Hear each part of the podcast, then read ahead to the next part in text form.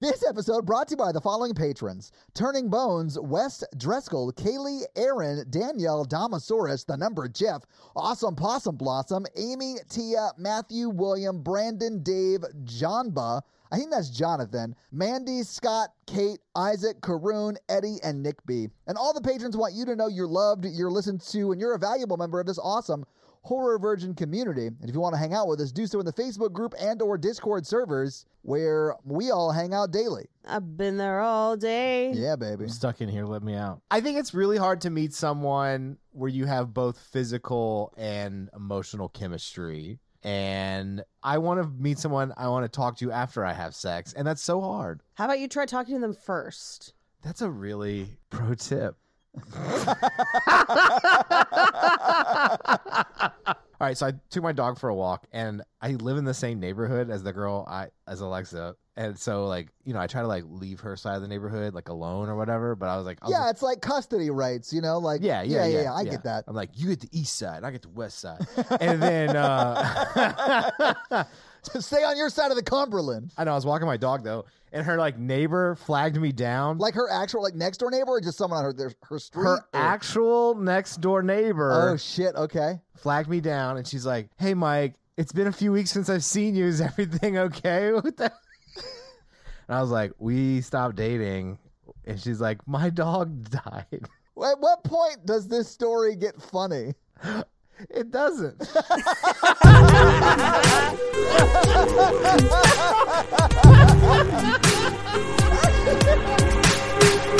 and so, like, I felt weird. So I sat and talked with her for a while.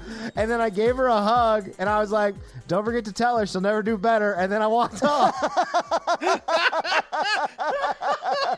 Thank you for tuning into Horror Virgin. I'm Paige. I'm Mikey. And I'm your horror virgin Todd, which means I don't like scary movies, but you guys make me watch them. And this week, Paige made us watch Lights Oh. Out. And this movie scared the crap out of me. Is this the first time either of you had seen this movie before? yes, I'd seen the original short film that it was based on, but this is the first time I'd seen the movie. So, Mikey, it was your first time? No, I saw it in theaters and it was like real scary in there. But like, second time, it was not scary at all. Oh, really? Wow. But in the, a theater setting was pretty scary. Oh, I'm sure I it was. can imagine that in a theater this would be scarier, but also I think this would be scarier if I had not already seen Malignant, which is just the funnier version of this movie. If you look at this movie like a spinoff of uh, Fight Club, it's much better. okay, see, this is my central problem with this film. That would be a great twist in this movie, and yet that's not what it is. And this movie wants to have it both ways in that it wants Diana to be ghost like and able to appear at any point in any minute. And Yeah. while she's not able to touch light, she's able to cross lighted surfaces to other dark surfaces. Like, Whatever, but then at the same time, it wants her to be corporeal, and I'm like, Yep. which is it? Is she a real person or is she just in the mom's head? Also, the way that this movie treats mental illness is bonkers. oh my god. No, no, no, no. I hate when I accidentally turn my patients to dust. It's just the worst. So much paperwork. I love that they take like a lady who has uh, allergy to light or whatever they've been saying, and they're like, "Hey, you know what we should do? Blast her with a bunch of fucking light." Like that's the worst idea ever. Why would they do that? Well, but she she is also psychic question mark, but more than all of this, I hate how many times in this movie someone is just like, "Oh, they're crazy." Oh yeah, with, with no additional context. I love this movie. And let me tell you why. Why? Because this movie's about a boyfriend who's ready to commit and the girl who is not.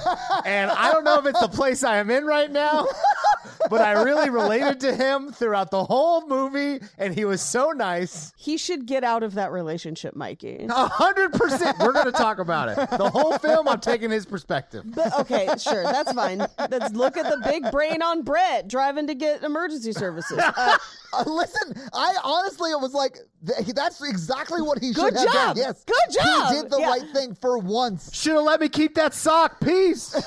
yeah. Here was something else. I, I feel like in this movie they treat death by suicide very. I, I can't find the word for it, but I did not like it. Callously. Glorify. It was glorified. Call- callously glorified, I think was the word that I was thinking of. Where in, in my in my mind, it felt like they treated it as heroic. And while I understand within the story, she does it to protect her children, but I I really did not like that. if, if they were more clear about what the fuck was going on with Yeah. that, like yes, this movie's really good until they like try to explain everything, and then you're like, oh, this is weird and terrible. They don't even try and explain everything. They just throw all this stuff. Like if she haunted her, or like she was a psychic thing inside her brain or something, and she's like, the only way she dies is if I die. Then we got an Armageddon moment at the end. Yeah. and Bruce Willis blows himself Yeah, up. exactly. Yeah, and that's a good that's a that's a good death right there, right? Yes, but we don't necessarily get that. They don't set it up as to what Diane is. Because th- also like half the time they're like, she was dead before she met you, Diane, and I was like, wait, what? Well, no, no, no, no. They they meet and then she dies. yeah, she dies a year after they meet or something like that. Right, but here here's the frustration I have because they they keep waffling back and forth between whether or not Diana is corporeal or if she is not. Right. I don't care what rank she is. I just didn't like it. Not a corporal, Mikey. Not a corporal. what I mean by that is if she's a flesh and blood person, which it appears that she is because they can like slam her hands and doors and stuff, but they can't shoot her and they can burn her, but they can't shoot her. So, like, what is she? Because until we know, why should that work? You know, why is, I mean, unless she's a tulpa. She's not a tulpa, though. They don't set it up that way. And I do, Yeah. in fact, at this point, know what a tulpa is. You're welcome. It's not that. And th- that's what I hate about these types of horror movies. They are not good movies, they're good jump scare machines. it's like a roller coaster ride. Yes, it is like a roller coaster ride. There is no compelling story. There is no, oh, here's why everything is working this way. Like they set up a, a world. We sort of understand the rules on some level, although at the end they sort of break most of those. And we never really discover why, I don't know, she disappears when light hits her, where she goes when lights hit her, why black lights keep her there when light hits her. And then when you shine her with the light while she's in black light, it burns her. Like none of that makes any sense. Why does the mom taking medication make her stop? Right. None of that makes sense at all. That's why a, a Tyler Durden approach to this would be a better movie. Yeah. But then how is everyone else seeing her? Well, and then if it is the mom, how is she Right. just appearing anywhere the story needs her to appear for a, s- a jump scare? Right. And what I think is really interesting about this movie, especially when I can, I, like, I feel weird comparing it to Malignant, but it is literally, there are so many similar story points with a different monster. Oh, don't tell, don't spoil it. I haven't watched I'm it. not going to spoil it for you. Yeah, I haven't seen it either. Or, or anybody. Uh, we should watch it together because it's at the very least it's more fun. They try to do that part of Malignant better, where they're like, "Oh, we're gonna explain what happened," and then the explanation is so fucking nuts that it ruins the rest of the movie. A- well, I mean, AKA makes the third act amazing. yeah, people have been complaining about that. Like, it's gone either way with Malignant specifically. People have been like, oh, I loved it, love the third act, or hate it, hate the third act. Um, I am in the camp of the third act definitely ruins the movie, but by ruins I mean makes it amazing because then it's fucking nuts. Well, I mean, we'll have to talk about that when we do it. But yeah, I mean, Yeah. And and essentially this movie does just shy of that where it's like they have a bonkers third act but they have no justification for it or reason why or any explanation for how any of this is happening. It really just is a jump scare factory. yeah. And I hate jump scare factors because they get me. They scare me a lot. Well, speaking of jump scare factories, let's cut to where the dad is. And the winner for best segue into a podcast, Mikey Randolph. Yeah, I did it. I like to thank my mom and God. So your mom and dad, right? Immaculate Inception, that whole thing, right? Well, he wasn't really supportive of my podcast lifestyle choice. Dad, um, I'm a podcaster. Get out! no son of mine! So we open in a factory. The phone rings and it is Charlie from Twilight. Bow, Oh my bow, bow, bow. god, it is Oh, Charlie it's from the Twilight. I dad. forgot about that. Yeah, okay. It's Bella's dad. And he is on a video call with Martin, who we will meet later, but Martin's his Right. son. And Martin's like, Hey, are you coming home? Mom is talking to herself because that's a scary thing for Yeah. a child to be around. A 100%. Uh-huh. Sometimes when people stop taking their medicine, this happens. Yeah. And they do need to get her help at that Yeah. point. But he's pretty Liaz fair about the whole thing. No, no, no. Leah's because the fair? next con- L- It's, it's laissez lazy. fair, Mikey. I've only read it.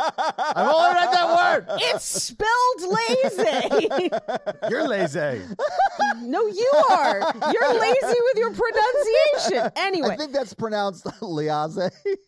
Mikey, I love you, you beautiful idiot. He's not because the second phone call he has, they're setting up an intervention for her. Yeah, Oh yeah, yeah, okay. So so like he is actually like he he's working on yeah, it. they're trying to get her help. yeah, they're trying to get her help. But Diane has other plans. Diana's other plans. A woman walks in and asks if he wants anyone on overtime. Now this woman is the woman from the original short film. She is the wife of the director. Oh, really? Yeah, so this is like her her big screen debut. She kind of reprises what is essentially her character from the original short film, which is pretty interesting. But he tells her, "No, go and close up." And the real rough part about this opening sequence is because it is a garment factory. There are mannequins everywhere. Yeah. And so you're constantly in the corner of your eye being like, Is anyone gonna come to life and have me date her? "Yeah, Like mannequin? but Mike, you got to be careful because if you stick your dick in it and then somebody else walks by, it's going to slice your dick off." yes. It is. I was just afraid one of those mannequins was going to cheat on me with my girlfriend. Well, the, your girlfriend only cheating you on a mannequin if the lights are out. That's true. Yeah. And then I guess it's okay. Yeah. I don't. I don't know the rules. I'll have to ask my ex. Well, if you get a black light, you can take a look at where them hands have been. It burns. the jokes burn. Yeah.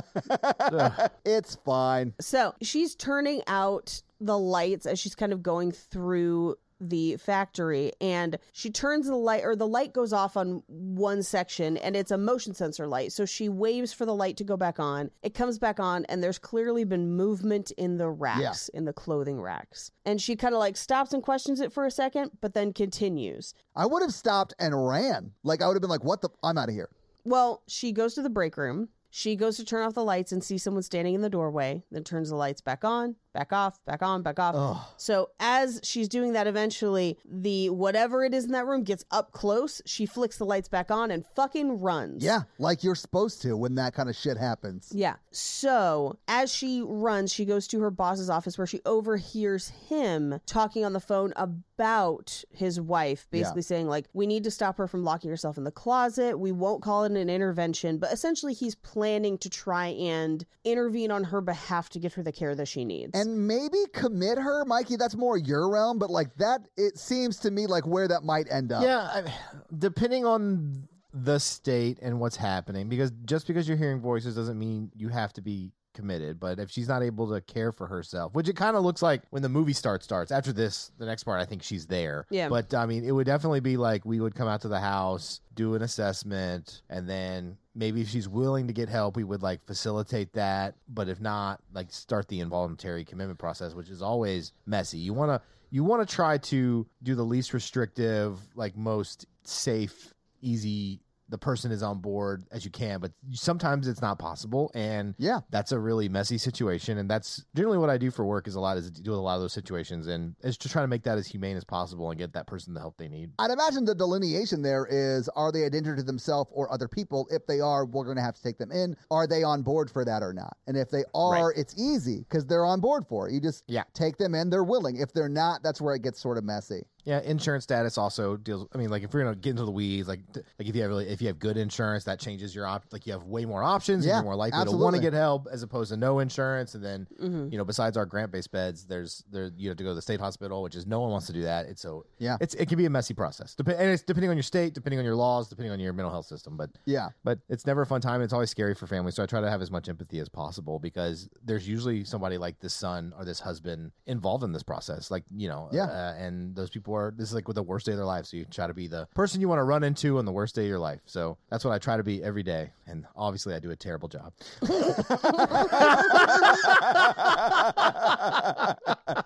so terrible, you run the team. Yeah. yeah, there you go. Uh, so she runs into her boss's office and is like, Charlie from Twilight, there's something in the back room. And he's like, What do you mean something? Never mind, just go home. So she goes home. I was so mad that she just went home. Like he Um, a hundred percent. If I tried to tell my boss something, they're like, "Uh, don't worry about it, Mike." I'd be like, "All right, go home, deal with the monster, whatever." Clocked out, not paid enough for this shit. she does tell him, Be careful on your way out. She tries to warn him. but literally the next day when they find his body, she was like, I mean, I told him. Yeah, now she runs the factory. So you're saying Diane owed her a favor and she wanted to move up. so after the woman leaves, her boss, Charlie from Twilight, is like, okay, I'm going to close down. And he's trying to turn off the same light she was. And he sees something down at the end of an aisle. And he says, Esther, to ask if it's that same woman from before. Right. But she obviously does not look like her at all because she looks like Yeah, she doesn't have like two foot long fingers. she looks like an anime character. yeah, and she's squatting. I don't think Esther's taking a shit on the production floor. it's not Esther. Run, you dumbass. Like, fine, take the overtime. You don't gotta like shit in the middle of the floor. Damn. We're not Amazon. You can take a bathroom break. Oh man! But so whatever it is gets closer to him as the lights kind of go out because they're motion sensor. Yeah. and he just fucking runs. Like you should. He trips, but then when he gets up, his leg is bloody, meaning something grabbed him. Oh, yeah. And it's there in the hallway. He runs for his office, turns the lights on, looks out into the factory, and sees mannequins. He grabs a bat, the lights go out, the light flickers in his office and goes out, the doorknob rattles and opens. Something throws him back, I would guess killing him, and then Yeah. we see a body thud to the floor in one of the pools of light, and we get the title card Lights Out. Yeah. So all of that sequence scared the shit out of me, and we hadn't even got to the title card yet. I was so mad. There's so many jump scares in this movie. Yeah. Well, and there were like five jump scares before the opening credits. Like, this is insane. I was so scared. I mean, cool. Yeah, because jump scares get you, so Yeah, no, this movie is specifically targeted to scare the shit out of me. Like, I hate jump scares, and music stingers make them worse. And this movie, without that, is eight minutes long and terrible yeah. because it's only that. Yeah. We cut to a couple in bed. Would you call them a couple? Hang on. I don't know if you'd call them a couple. Oh. Let's have that define the relationship talk, Mikey. Let me step in here. They have been sleeping together and I would assume dating for eight months. Yes, and eight he's months. like, Can I be your boyfriend? And she's like, Absolutely not. You are the only guy that I am hanging out with, and that is your title. And I took that personally. Mikey, how did you feel when he hid his sock in her bottom drawer and then she threw it back to him? I was like, Bro, don't listen to the compliments while she is emotionally rejecting you. They're hollow. I know. When he left, he should have blocked her on all the socials and her phone number and been like, oof. I don't know how old they were, but they looked in their late 20s. Yes, I thought they were too. Oh, All, all I have to say is they clearly want different things out of the relationship. I think she's being pretty clear, and he is not accepting it.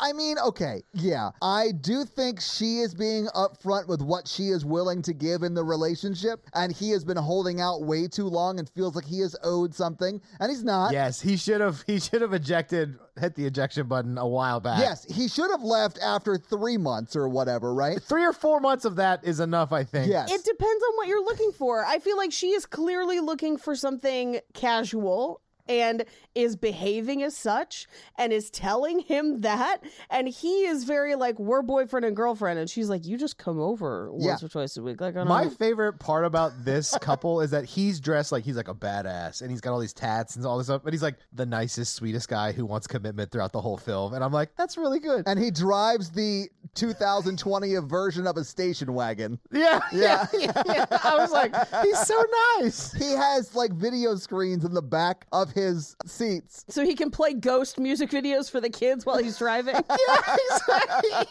He's like, oh, oh, okay. So your mom, you know, she's she's manic and she can't take care of your brother-in-law and like your, I mean, your stepbrother, and like you need someone to like watch him and pick him up and like be there for you. And he's like, oh, yeah, I'll be right there. I'll get the keys. Let's go. Yeah, I, as someone you've said is not your boyfriend, am more than willing to do these things that a boyfriend would probably not want to do, but do. Here's the frustration for me. He inserts himself into the family drama a little bit Oh, and yeah. assumes that he knows what's going on. But then when she depends on him for those things, the conversation should be like, I know you need me right now, but th- this is not casual relationship stuff. Right. So if this is the way our relationship's going to go, we probably need to talk about it. That's what. That's the scene I wanted to see in the mid, like jump scare, jump just jump scare. Define the relationship. Define jump our scare, jump scare. relationship. Jump scare, jump scare, jump scare. I honestly thought we were going to get that before they get trapped in the basement, right? I Right. thought we were going to get that, and then I th- honestly thought he would die. But we don't really get that. We sort of get the you can have the bottom of my dresser or whatever. But She gives him a drawer, which the movie sets up like that's like,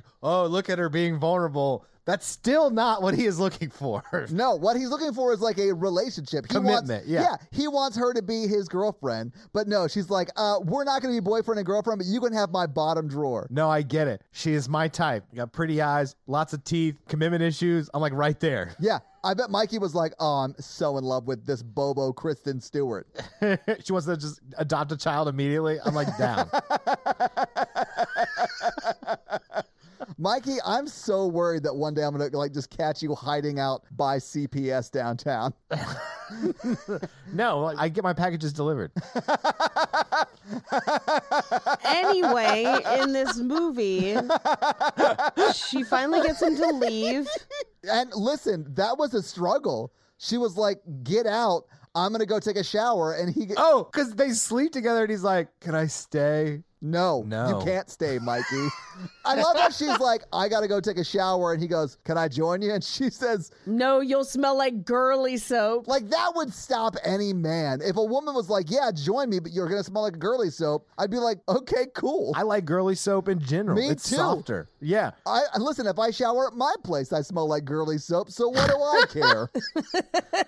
Uh, anyway, he hides a, a sock in the bottom drawer. Which means he walks to his car with one sock. Yeah. That's so crazy. He looks all happy. He's like, I love that girl. I'm like, bro, that is not the interaction that we just saw. Yeah. No, and then she throws the sock back out at him, which essentially is even worse of like, I know what you're trying to do and it's not cute and extra you can't stay here. Except she Bye. says, You're the cutest as she throws the sock. I know. It's so wild. Like the things that are happening in the scene are not happening in the dialogue. Like he is like, "Let me be your boyfriend. Let me be your boyfriend," and she's like, "No, no, no, get out." So it, as she closed the door in his face, you hear him go, "I love you."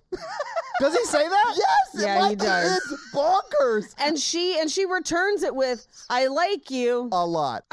yeah. This relationship is my favorite part of this movie because it goes on through the whole movie. It's a him problem. I'm, I'm It gonna is. say she she is communicating effectively, Oh, and he yeah. does not want to hear it. But she is at every turn giving him the Heisman, like I've been there, brother. hand up, shoulder out, like pushing him away the whole movie. She's like, I like you got that good dick though. You gotta you Yeah. come back next week. Yeah. No, because if he had that good dick, he'd be in the shower and staying for a second round. He has that okay dick. Yeah. He got that mediocre dick. Yeah, yeah, Personal yeah, yeah, attack. yeah, yeah, yeah, It yeah. is yeah. just a funny it's a funny movie choice to have this like weird dynamic throughout the film. I'm like, why don't you just make him boyfriend and girlfriend for the movie? Yeah, it would change literally nothing. Not a not a single thing in this film. But honestly, this film is so forgettable because it is just jump scares. I'm glad there is something like this that lets you sink your teeth into it. And I'm glad he doesn't die because when they when she's like you can have the bottom drawer like a- an hour later in this movie, I was like, "Oh, he's dead." but he, he doesn't die. That's how I'm gonna go. I'm gonna commit and then be dead by a monster. That's when you turn the lights off. And I do really like that the monster is sort of a metaphor for her relationship. Like the monster is definitely there when the lights are out. You know what I'm saying? The monster is her sex drive, right? But when she wants to bring a relationship into the light of day, she can't do it. It just evaporates. It's not corporeal. It's just in her head. And if she Exactly. kills his boner, it's gonna kill that relationship. And it kills all of the committed relationships in the movie. Yeah. If they commit, that monster murders that person. Yeah. I can't believe we got here. You mean to the plot of the film? Yeah, we're actually on point this episode. I just want to say I'm, I'm proud of us. Yeah, I'm so proud of us for being able to have this conversation. Honestly, I'm not surprised Paige and I could have it. Honestly, I'm I'm just still mad that I had to interrupt my binge watching of Outlander to watch this movie. Oh, are you on season two yet? I'm about to start season two. Oof, Oh, so good, dude. Jamie can get it. Ugh, I'd let him leave socks wherever he wants. Would you let him spit on you? Absolutely, not even a question. well, that is the customary Scottish greeting of the ones you loved back then. Honestly, though, like if Jake was Scottish, he would be That's Jake. basically- Like, yeah, like, that's what he looks I like, get yeah, Paige's yeah. attraction because it's pretty much just Scottish Jake. yeah, Honestly, if you put Jake in a kilt, I'm not sure I could pick up Jamie or Jake out of a lineup. I mean only because Jake has a beard. Yeah, but from the back, I would be able to tell. Oof. He's like, he's like, everybody looks like Jake from the back. I was like, Todd, come on, be respectful. I, I meant like in a kilt with like clothes on, Mikey. Anyway. so she's kicking the dude out of her bed. He's out. He's out. They shoot through the sock. It's the next scene. Yeah. I honestly needed one scene of him like texting a friend about it or whatever. Like, I'm like, being let's like, just say he co-hosts a podcast and they have a group chat, and then you just text him for advice. Like, why would she say that? Like, I thought she liked me. What do you guys think? Should I pick up her stepbrother? and then it's just two allegories of Paige and I like, no, block her on all social media, never talk to her again. You need someone who's ready for you, Mikey. He needs his friend in the TSA, is what he needs. Yes, absolutely. And Mikey, if I can ever be your TSA friend, please let me know. I'll pat some people down. Hell yeah. Okay, where are we in this movie, Paige? Okay, Uh, scene so two. uh, no, as this ends, as, as he drives away, the camera closes in on a photo of Martin and the girl we just saw. Oh Rebecca. yeah, it establishes her as his older sister in that shot. It does not. That's Oh, the problem. I got that though. I figured that out because then it shows that picture in their house and fades over, and you see the picture of Twilight Dad and Martin. so here's why I didn't get it. All the other we've we have not seen the mom yet, except in that one photo, and it's Right. far away enough, and she's just tall and blonde and featureless. So when they like tracked through the photos, I was like, "Is she his mom?" Like, okay, so the dad died in a factory, and now she's banging this dude. She doesn't look old enough to have him as a kid. Why isn't he in her apartment? What's happening? And then it took me like two more scenes to realize that she was the sister, not the mom. that's wild. I I picked that up right away, but I understand your confusion there. Yeah. because it is sort of nebulous. I just took a guess because in the other picture on his desk on the Scare Factory floor desk, you Right. saw an older woman with Martin, and I figured that was the mom. Right, but we don't see any pictures of the sister in the early scenes. We only see that blonde Yeah. woman. So I'm like, well, there has been no other establishment of a sister. So I must assume that she is that blonde woman and just going through a crisis. Yeah. wow, she looks way younger than, than she did in that picture. That that dick is doing her good. That dick is taking her back in time. it's like Huey Lewis in the news, you know? Taking that dick back in time. It's Mikey's wacky time travel summer, and she's just along for the ride. No, no, no. That's what I call my uh, dick and balls. It's uh, Doc, Marty, and the flux capacitor. Oh god! Except weirdly, the flux capacitor is just one of the balls. yeah, yeah, yeah. It's the pee ball. yeah, yeah, yeah, yeah. Marty's the dick. That would make Oh, sense shit. because Doc's got crazy hair. Yeah. Just that one ball. One ball with crazy hair. Looks like a troll doll. Yeah. A little jewel on it. Yeah. Anyways, there's a mantle with a bunch of pictures. Yeah. We cut to a shot of Martin, that kid, in bed, and he overhears kind of whispering in the hallway. He goes out and he sees his mom, uh, kind of in a dark room, but he can kind of see her down at the end of the hallway. yeah, it's like her bedroom, but she is talking to someone that is. We'll find out it's like in the bathroom in there, but it looks like she's In the talking behind the closet, door. yeah. Oh, is it a closet? I thought it was a. Whatever. Yeah. It's just a dark space behind a door. I couldn't tell. Yeah. Mm-hmm. But yeah. And it seems as if she's talking to herself. And he asks if she's okay. And she says, Well, it, it will be, but it's going to take a bit. It's going to be okay.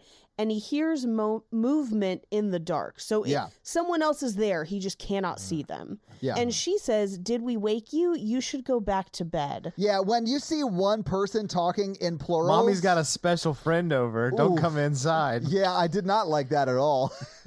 he can leave all of his socks here. Ugh. That's how you know you're giving the good D. Diane's leaving her socks everywhere. Yeah. That's why you date a girl with two in, two foot long fingers. They call them bangers, Paige. Oh, She's banging the mom page. That's what's going on here. th- I mean, it does not establish that, but good for her. Uh, how about don't fuck ghosts? Well, is Diana ghost? This movie doesn't even know. I Tom! know. I know. That's what drives me crazy. Are you a ghost? Are you not a ghost? Are we in a relationship? Or are you just sticking your two foot long fingers at my bajingo? Nobody knows. It would be Bajingo exhausting. attained. You would have to sleep with the lights on because every time you turn the lights off, this ghost tries to bang you. Like, My house would be dark all the time. Paige, why are you living at the bottom of this well? Well, you know what? Mikey, you've lost 30 pounds. What have you been doing? Just sit in the house with the lights off. Sitting in the dark. Are you depressed? No, No, I've no, never I'm felt the that. happiest I've I've ever never been better. The only problem is that she's got four foot long fingers, makes my dick look really small. Just wrap around them like four or five times, curled around. It's like fucking a wicker basket.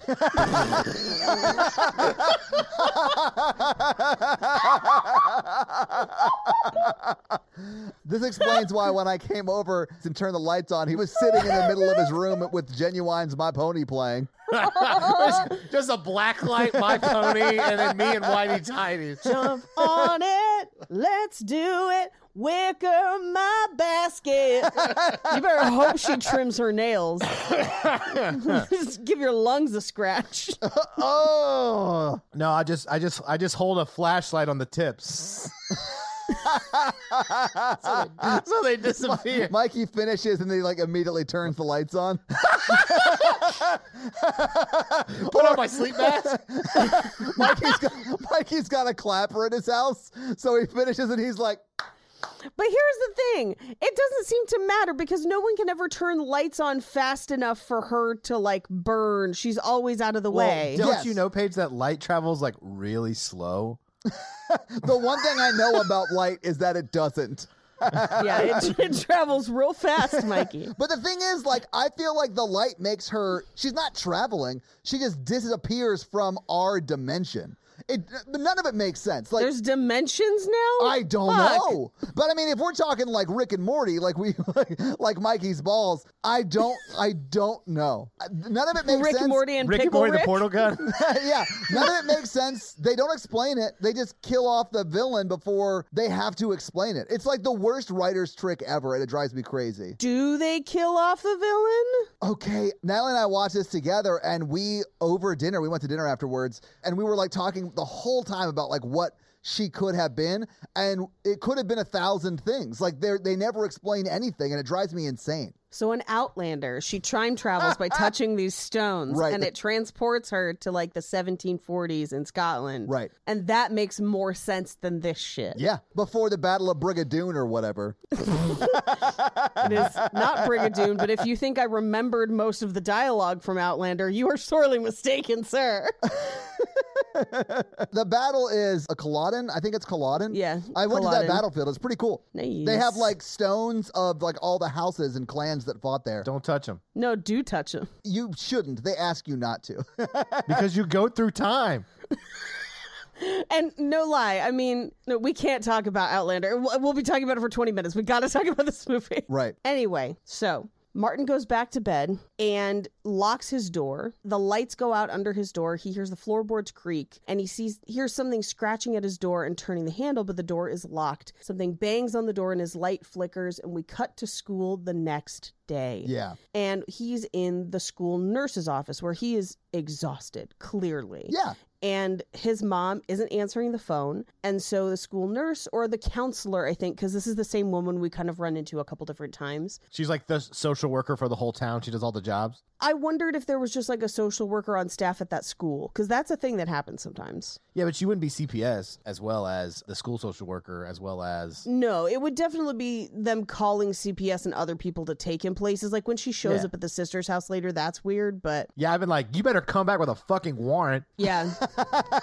I got the impression that she was called there by the school nurse. Like that she wasn't the school nurse, but he Oh. got sent to the school nurse. And the Oh. school nurse was like, I can't just make you untired, but it's weird that you're tired. So let me call CPS. And so she called CPS, and that was the CPS agent or whatever you call them. Because he probably said something like, I'm scared at night, so I'm staying up Yeah. all night so I don't get hurt. Absolutely. Yeah, I'm terrified of my mother when I'm at home. That would be a red flag. Because she's talking to shadows. or Yeah. something. Yeah. I'm sure Yeah. they would call CPS. So, like, that's how I explained that away, although they don't explain it, but whatever. Yeah. So uh, they ask if there's someone else he can call. He calls his sister Rebecca. She shows up. Yeah. And she's kind of dodging questions from CPS, but they do let her take Martin home with her, and she's going to just take him back to his house. Yeah, and she even says that in front of the CPS agent, like, uh, let's go home. And he's like, can I come home with you? And he's, she's like, no, to your home. I live Yeah. alone. Ask this jackass next to me. He was trying to live with me, too. Well, he said he says he's like, I want to spend the night at your house, and the guy was like, Yeah, good luck. Like, I know. In my mind, I was like, that's her brother. He's not trying to fuck her. What are you talking about? what are you doing? so weird. Good luck, buddy. Like you're so jaded. Like what is That's happening? a good joke. Okay.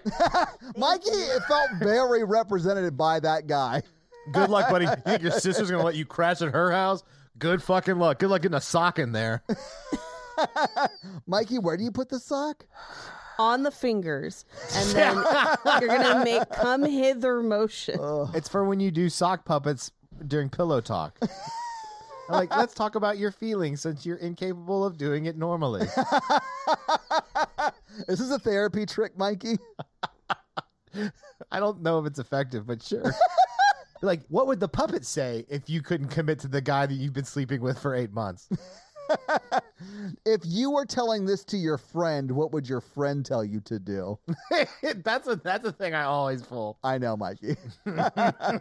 That's $120. You're missing some killer sock puppet jokes over here. Yeah. That's where he draws a smiley face on the sock and he's like, This is commitment sock where you tell me why you can't let me spend the night. And she's just like, honestly, this is a non commitment foot kicking your balls out of my house because I'm just not that into you. Your haircut is weird and we don't even like the same bands. And also, you drive a station wagon, but we have no children. And that has made me alarmed. Why do you need video screens in the headrests of the vehicle if you don't have children? It's a weird choice. Who are you taking on road trips? Who is it? Who are you trying to pacify on long road trips? Why are your fingers two feet? Oh no! Domestic violence. Let's get digital. I Digital. cannot believe we compared her relationship abilities to the villain of this movie.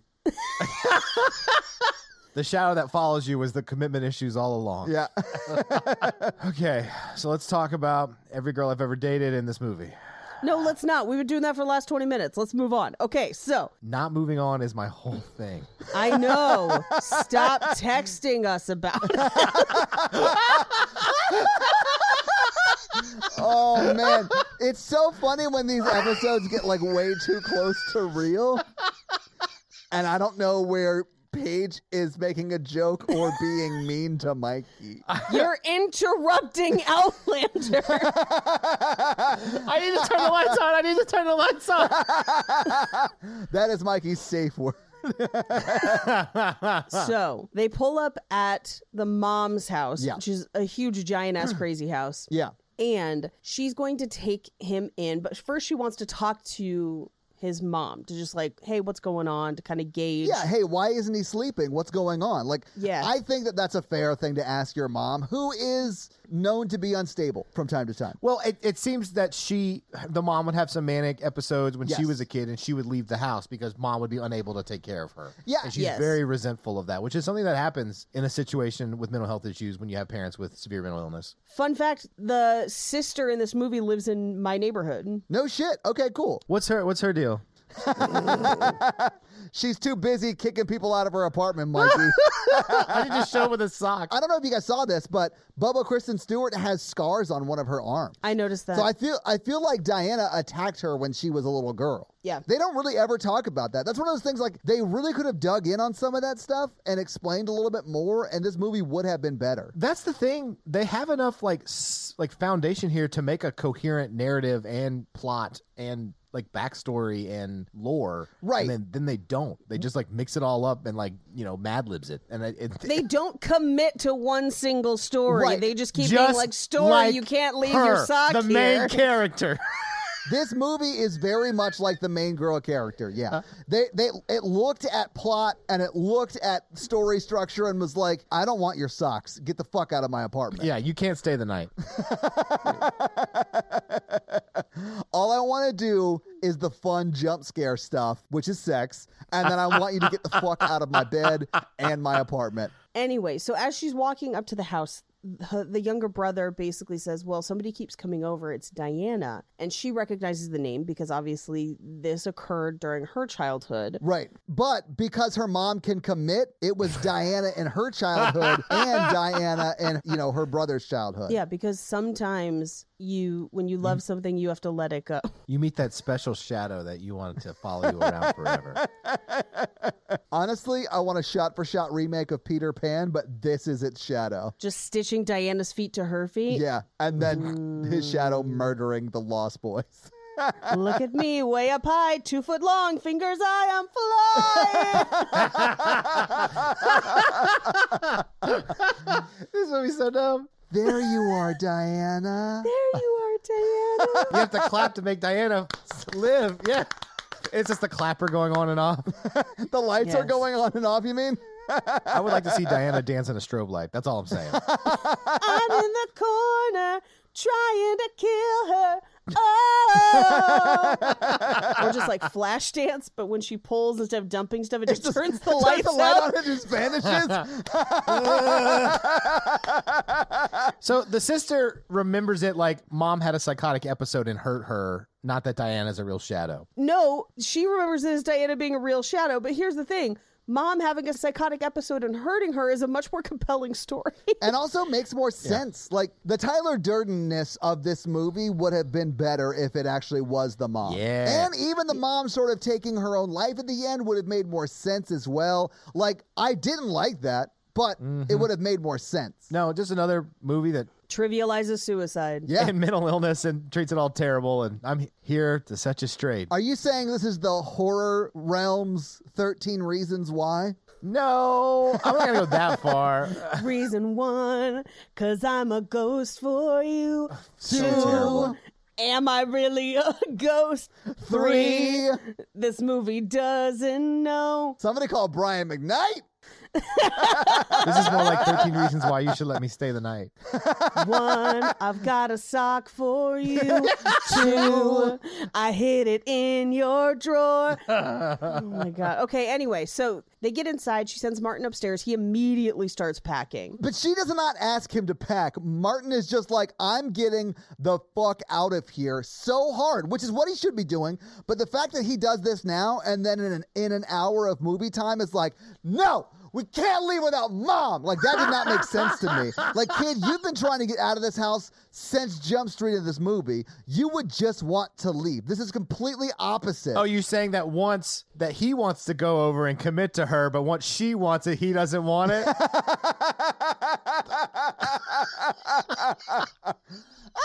That's true. But yeah, it's, it's kind of fickle. Um, Mikey, I'm just saying that eventually when someone does commit to you, please stop running away from them. yeah, I'll be like, my Yeah. bags were already packed. Wait, no, now I don't want to go. I am gonna be a star. Don't you watch me? I'm Dirk Diggler. Like that. It's that energy. anyway, so she sits down to talk with her mom and is like, "Hey, he hasn't been sleeping. What's going on? Yeah. Have you been seeing a therapist?" And her mom's like, "Well, I'm not gonna talk to a stranger about what's happened to me. I've been through that before." And she then is like. Have you been off your meds? And her mom doesn't answer her, which I think for me is a resounding yes. Yeah. they never, they never do pay. I'm like, I you're know. taking your meds like you're supposed to. Yep. So, meanwhile, Martin is packing and the door next to his opens. He looks into the dark room and a shadow shuts the door. I have a question. I, I have a question that needs immediate answers. Yes. Okay. Go. If you're having sex with her, Diane, as a ghost, Uh-huh. and then you finish and you turn on the light, does it just fall back down on your stomach? uh, Paige, he means the load. Does the I load figured, fall but back I'm down? trying to figure out the position in which. Oh, It's oh, I- Mikey having sex, so she's always on top. That's not true. but for this experiment, you would need to be. no, but okay, here For is this session of Mythbusters, We have to make a parody of like ghost myth mythbusters where they are like doing dirty shit with ghosts. So here, here's uh, the real stupid reason why I was confused by that joke because the load would have already been on my stomach. So I was like, what, what do you mean? I'm, I'm the receiver in this situation. And so I was like, what do you mean? Where would it? Oh, oh, right. Because you'd be the one loading, Yeah. not receiving. Got it. Right. I'm firing the gun. I'm not the target down the range. Welcome to the conversation. Holy shit. This episode's going to be fucking. Yeah. I mean, I, I know that if we get to the point where we're finding out where our loads would go in a horror movie, yeah, we've gone off the rail somewhere, Mikey. or do you think it just disappears with her into the light? she takes it into the void with her. I mean, it's an effective method of birth control. Mikey, there's one way to find out. Blacklight. Okay, but you know when you don't pull out with a ghost, it's called a scream pie. it's the it, that might be the best joke I've ever made. I might have to retire. We need I need someone to design Scream Pie merch for us so we can put them for sale immediately. If you have some Scream Pie shirt designs, reach out to us. I want to see them. That is upsetting. Oh no, that's the best joke I've ever heard in my life. That's like, thank you guys, have a good night level joke. Like that is like the end of a set level joke, Mikey. Holy shit. So I was having sex with my girlfriend, who's a ghost. She got pissed at me because I kept giving her scream pies. Have a good night. Oh. Don't worry, Paige. She's gonna pay for an abortion.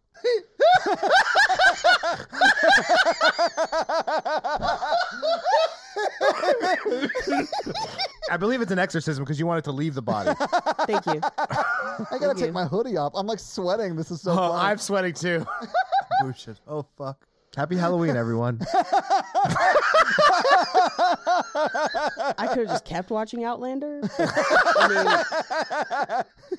You didn't want to watch Randall give Jamie a scream pie in the dungeon? God damn it. Don't bring it up. That's the worst. I hated it so much. And then, then they're going to turn around and be like, hey, the same actor is playing her other husband, and you're supposed to invest in their relationship. And he's like a super sweet, awesome guy. I don't want to ruin it for Mikey, but yes, Paige. Ugh. Yes. Anyway, we got to move on. Oh, God. Anyway, okay. So Okay, I'm sorry. Sorry. the shadow shuts the door. It drove me insane that when the shadow is clearly in that closet, Martin walks over to it and looks inside it. I would never do that. Like, if it's dark in there and you're hearing scratching, I'm not going to get closer to the closet. I'm going to run the fuck away from the closet. I mean, in Martin's defense, he was just going over there to be like, I'm sure people will accept you if you show us your true self. You can come out of the closet anytime you want. You're safe here. Tom Cruise, is that you?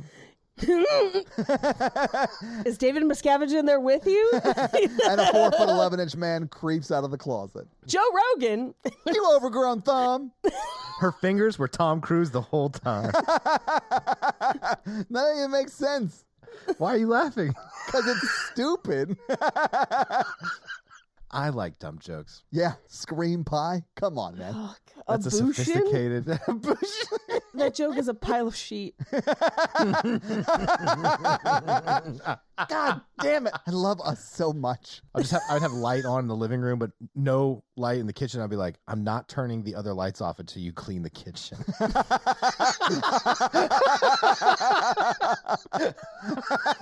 The thing is, that wouldn't work though because Diana can like cross boundaries wherever she wants to. Like she only has to go from one dark place to another. It doesn't matter if there's darkness between those two spots. She's like a night crawler. Yeah, Just it- like, Oh, It doesn't make sense. Yeah. ghost places in the kitchen. so anyway, she's talking to her mom. We're 10 minutes into this We've movie. been recording for an hour and 17 minutes. Uh, so she she and her mom basically get in into an argument and she says that she's going to be taking Martin for a few days when until she's feeling better. And mom doesn't like that obviously. No, not at all. I do love that when Martin comes down the stairs, the sister, Bobo Kristen Stewart, goes, grab your stuff. And he's like, I'm already packed. Yeah, he's like on it. Yeah. So they go to her apartment, and uh, as they're about to pack him into the car, Brett, the boyfriend, confronts her and is like, "You should be calling CPS, not taking him," Mm-hmm. Mm-hmm. Mm-hmm. which, which is fair. Good advice. good yeah. advice. But then he continues with like, "Are you helping him or hurting her?" And I was like, "Bitch, she didn't even let you meet the mom. Get fucked. You don't have any say here." She didn't even want your sock, buddy. She definitely doesn't want your advice. Yes. Mikey, I know this hurts you. I'm so sorry. This is probably painful for you to hear, and I apologize. He's obviously a counselor. I think we all know it's true.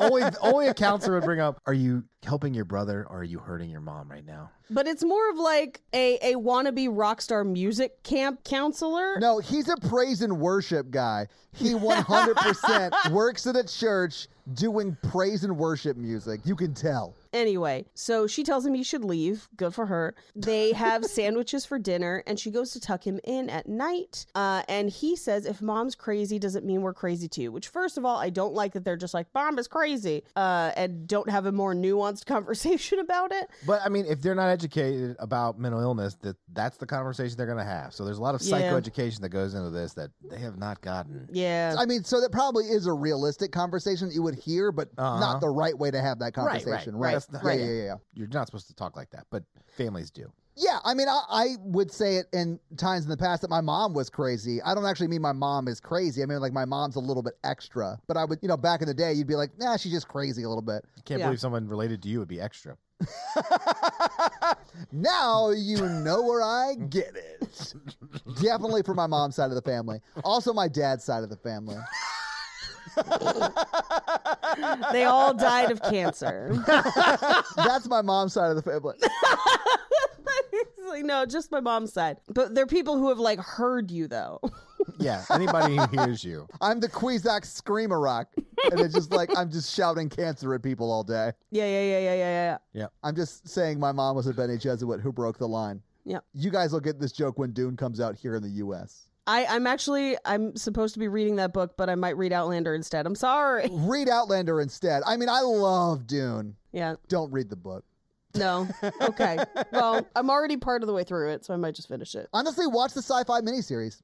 Mm. It's sci fi, but it's not bad. Don't watch the old 80s movie, it's terrible. But I want to see Sting in a metal speedo. Okay, watch it then, but it's bonkers. Just Google that part. Anyway, so she wakes up in the middle of the night and the light from the tattoo place down below her is kind of flickering. So it's like illuminating her room and then darkening it. And she sees A, that Martin is gone. He's not in bed with her anymore. And sees somebody for crouching him. down in the doorway, scratching at something. yes. and she tries to turn on the lights none of them works so she climbs toward the figure in the doorway which like bitch no Mistake. yeah Well, she was going to get right in his face and be like, I don't want you here either. yeah i don't care how many socks you have but the light flickers and there's a jump scare she runs for the light Yeah. switch on the wall and makes it Barely. barely she goes to check the bathroom hears a noise in the shower and it's martin who's sleeping in the bathroom with a flashlight Which is a good move. hmm We cut to the next day, and the social worker, I'm guessing, or CPS is there to take Martin. Yeah, because you can't just take your little brother. Right. Like, you have to involve the government if you're going to take custody of your brother. Oh, big government always getting in my business.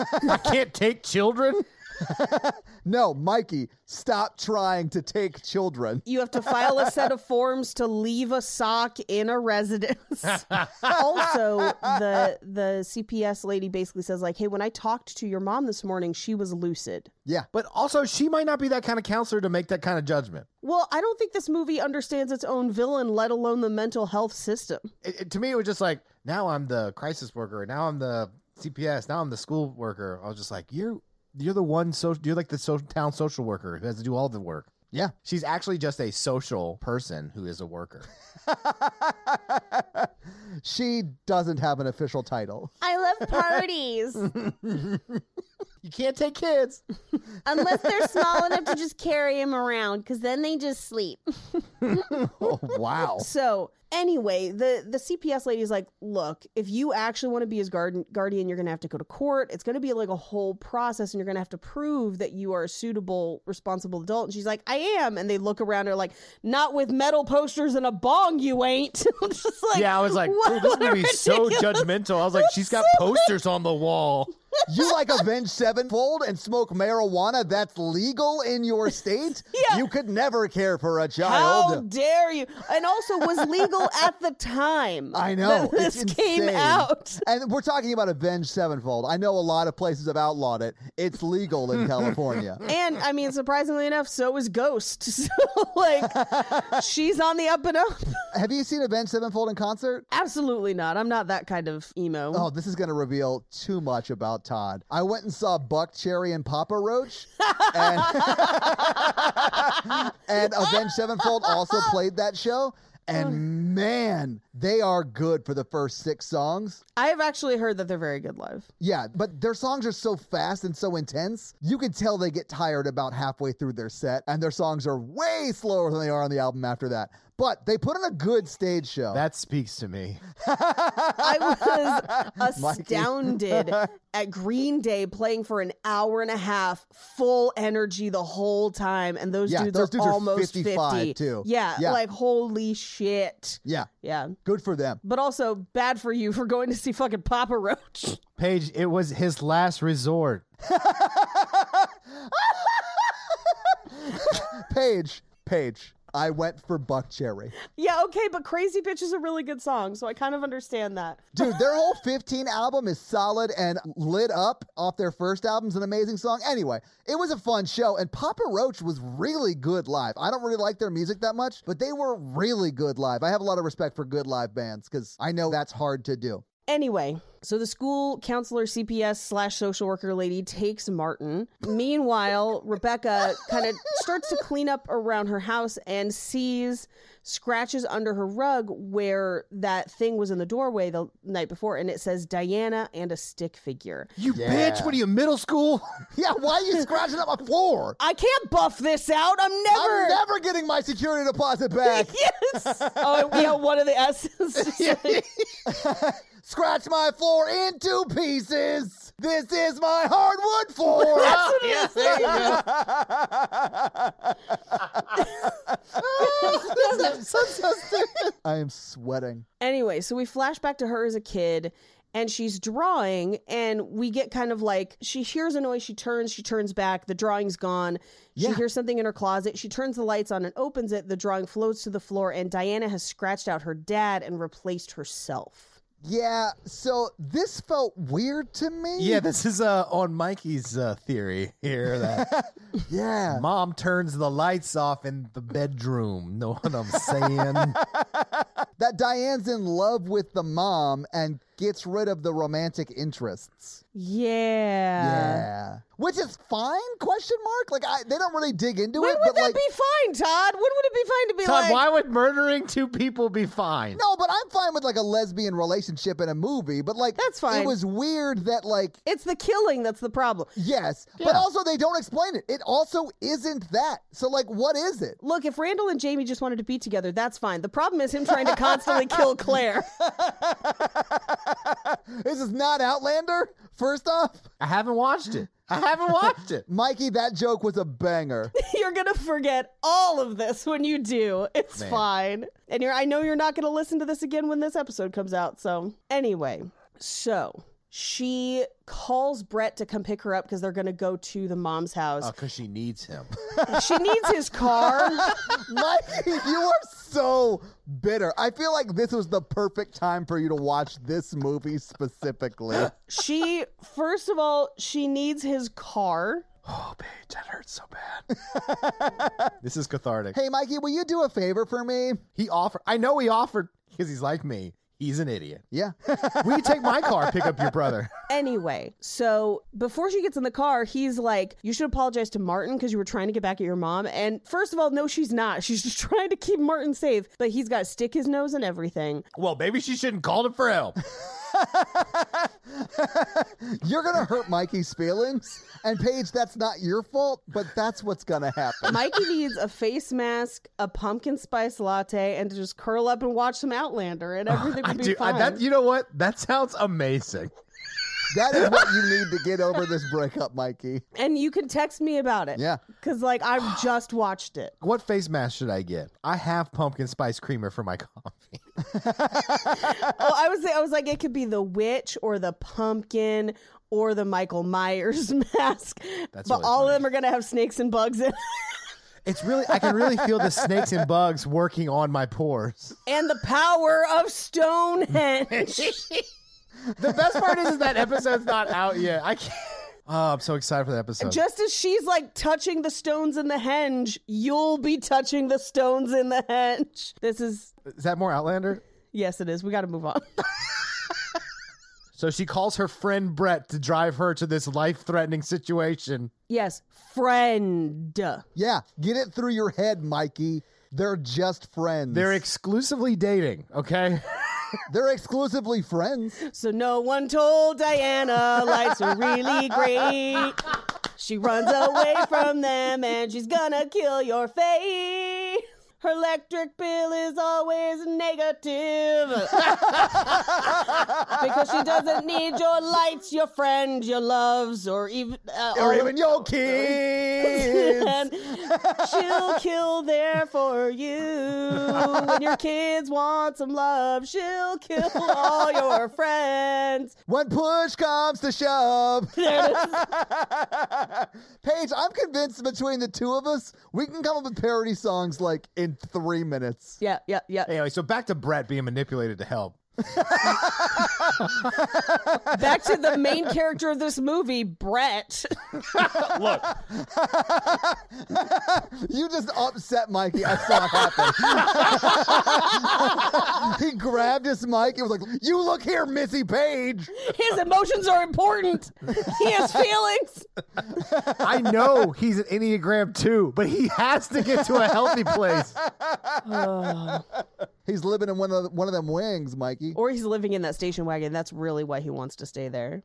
anyway, they go inside. They're looking for like evidence of Diana in the house. So she goes to her mom's office, stepdad's office. Who knows? Yeah, stepdad's office where he's like private detective stepdad. You know, Yeah. he's he's been detecting that his wife is in a ghost, a corporeal lesbian relationship.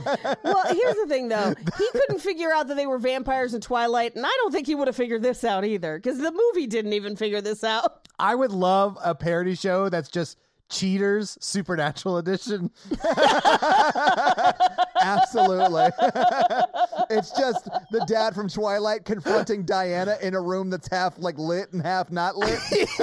he like pops out of the closet with a black light. I knew you were cheating on me. She's just got long fingers everywhere. We got the Babadook in the other room. We really don't know where we're going with this. that Babadook can get on that badunkadunk, you know what I'm saying? Baba dip dip dip dip. anyway, what the fuck is Mikey doing? I spilled Diet Coke. Shut the fuck up. maybe the Diet Coke just couldn't commit to your mouth. Everything leaves me. Mikey is sadly. Mikey is dribble ladies. I'm so sorry. If you don't have a fear of commitment, but a napkin for Mikey's chin, call Mikey. We can use it for other things later. Screen pies page. no, Mm-mm. no. Later, I'm gonna go eat some oatmeal cream pies and never think about this again. Jack off o' lanterns. This is when you drill a hole in a pumpkin and make a wish. It's a Scottish tradition. You haven't gotten to that season yet on Outland. That wish is that it doesn't get pregnant. That's how you. That's where those little pumpkin. baby gourds come from.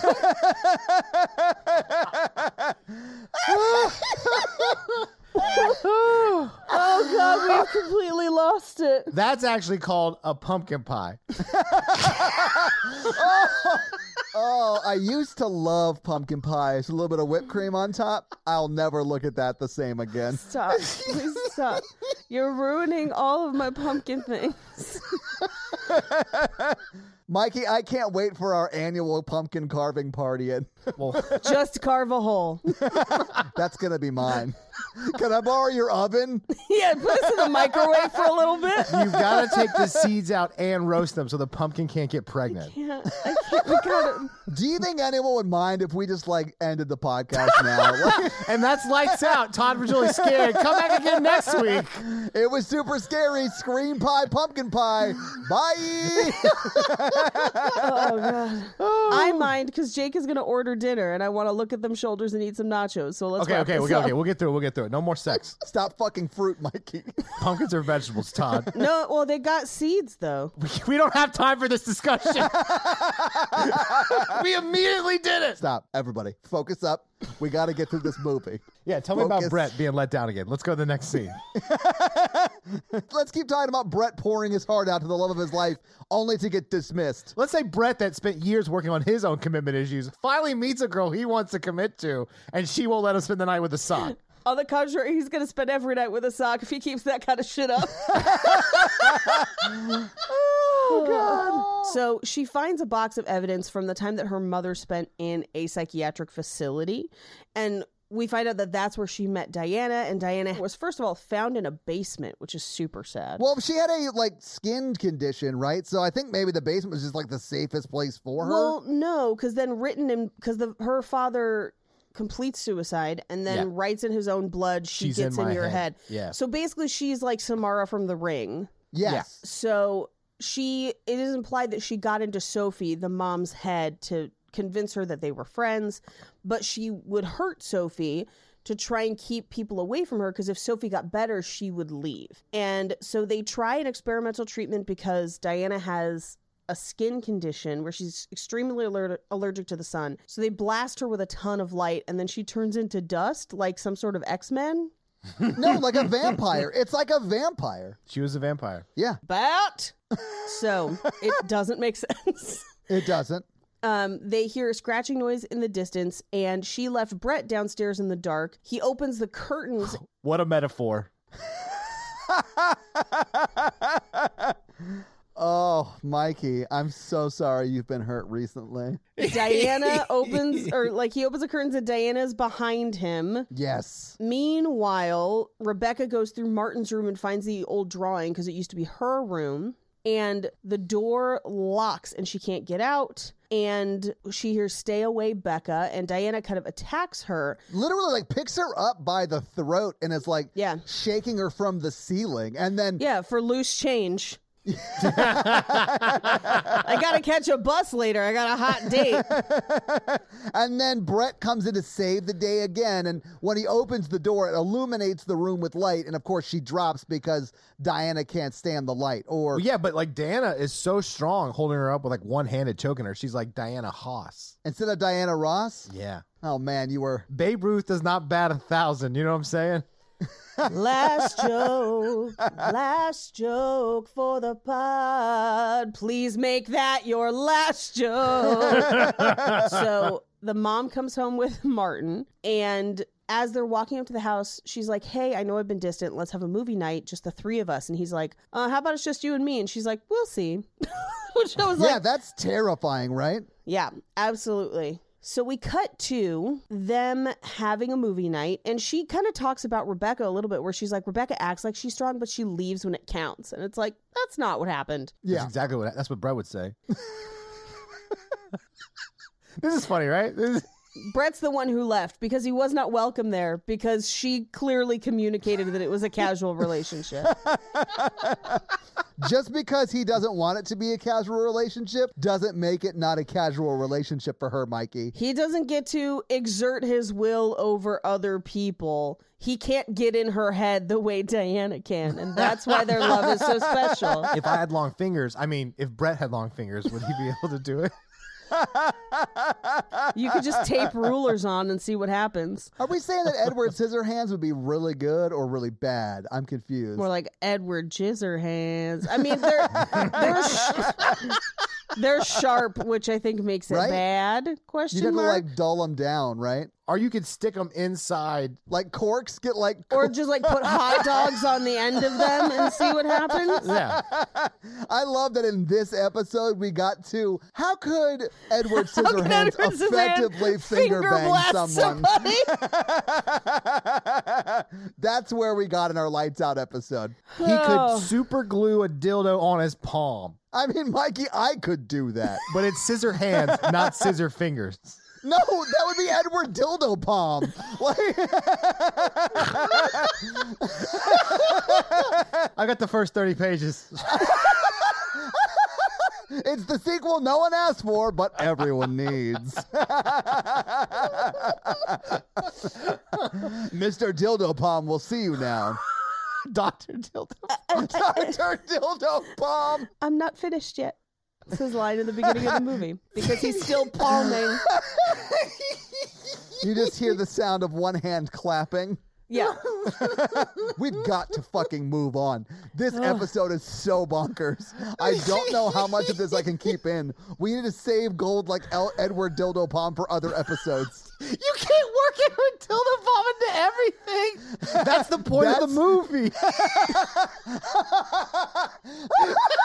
Because much like Brett, Edward Dildo Palm is a sometimes treat, but not a treat you want to commit to forever. Now I can't cut it.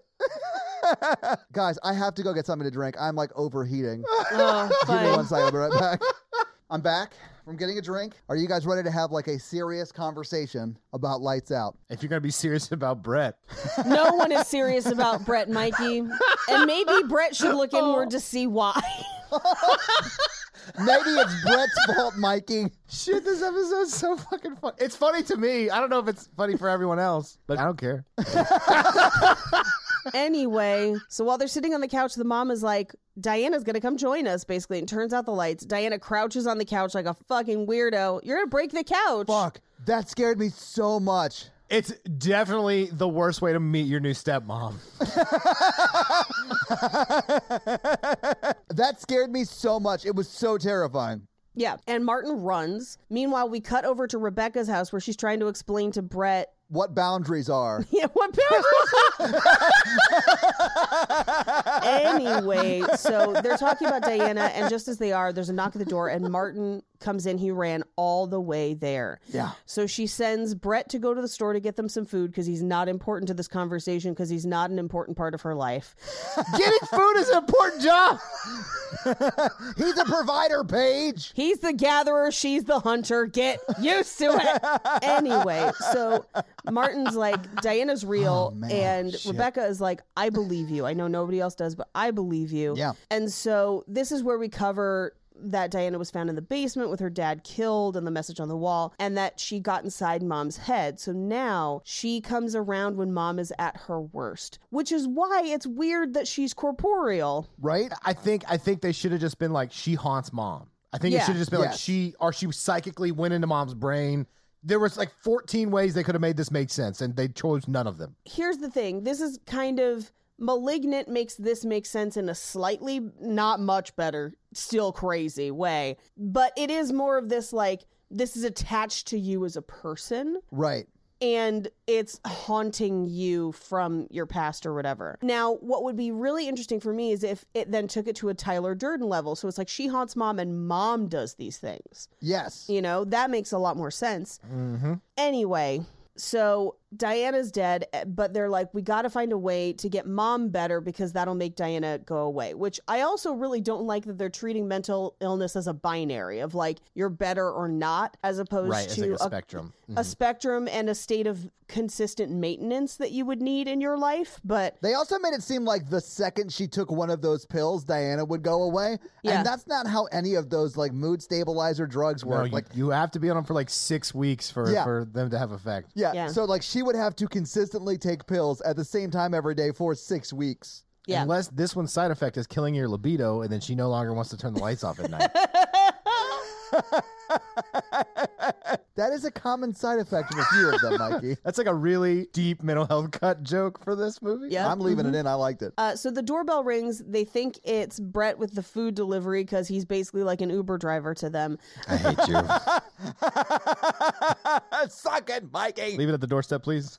It's it's some it's somehow Diana who has been able to travel across town while it's light outside. And also knock on the door where it's Yeah. light in the hallway. How? How? And she comes in and essentially hides under the bed because they kind of Yeah. look for her through the house. She tries to drag Martin under the bed. They go to mom's house and they try to ask their mom about Diana. And she kind of gives them some information, but not much, where she's claiming that Diana's alive and that the obituary's fake and everything. Yeah. Um, but she goes upstairs. So at that point, Rebecca's like, well, maybe we should take Martin home. And he's like, nowhere is safe. Like, Diana can come anywhere, which again, I don't know why or how, but whatever. So they decide to kind of rig the house, but it doesn't matter because all of their traps fail. So whatever. But Brett's on the couch downstairs. Rebecca's going to stay upstairs with Martin. And as she goes to kind of get into bed, she notices the dark room next to Martin's and the door is locked. Which is the one that we saw slam earlier. Yeah.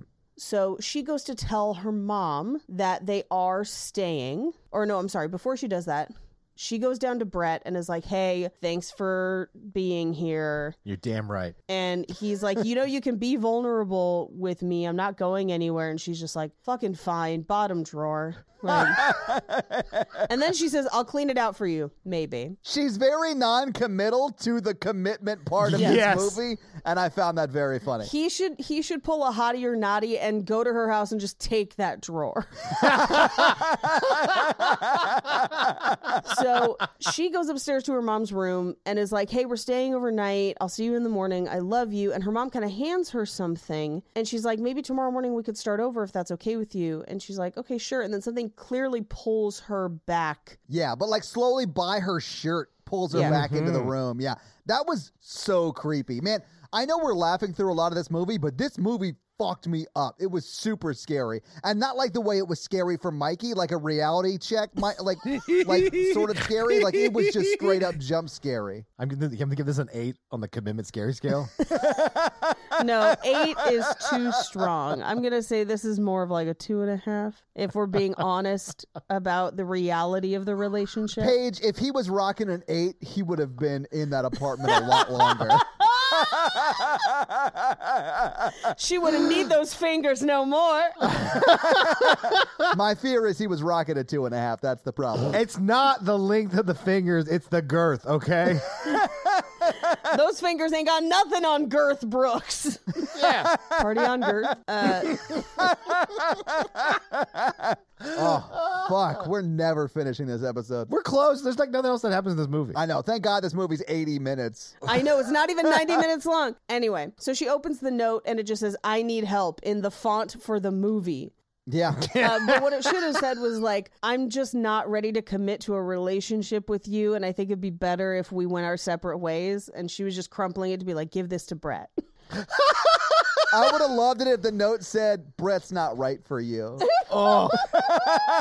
Or just, he's a good guy with a job. Give him a chance. Oh. This all hurts so deep. You're essentially a gig economy worker. You need someone stable in your life. Oh, these fingers run deep. so,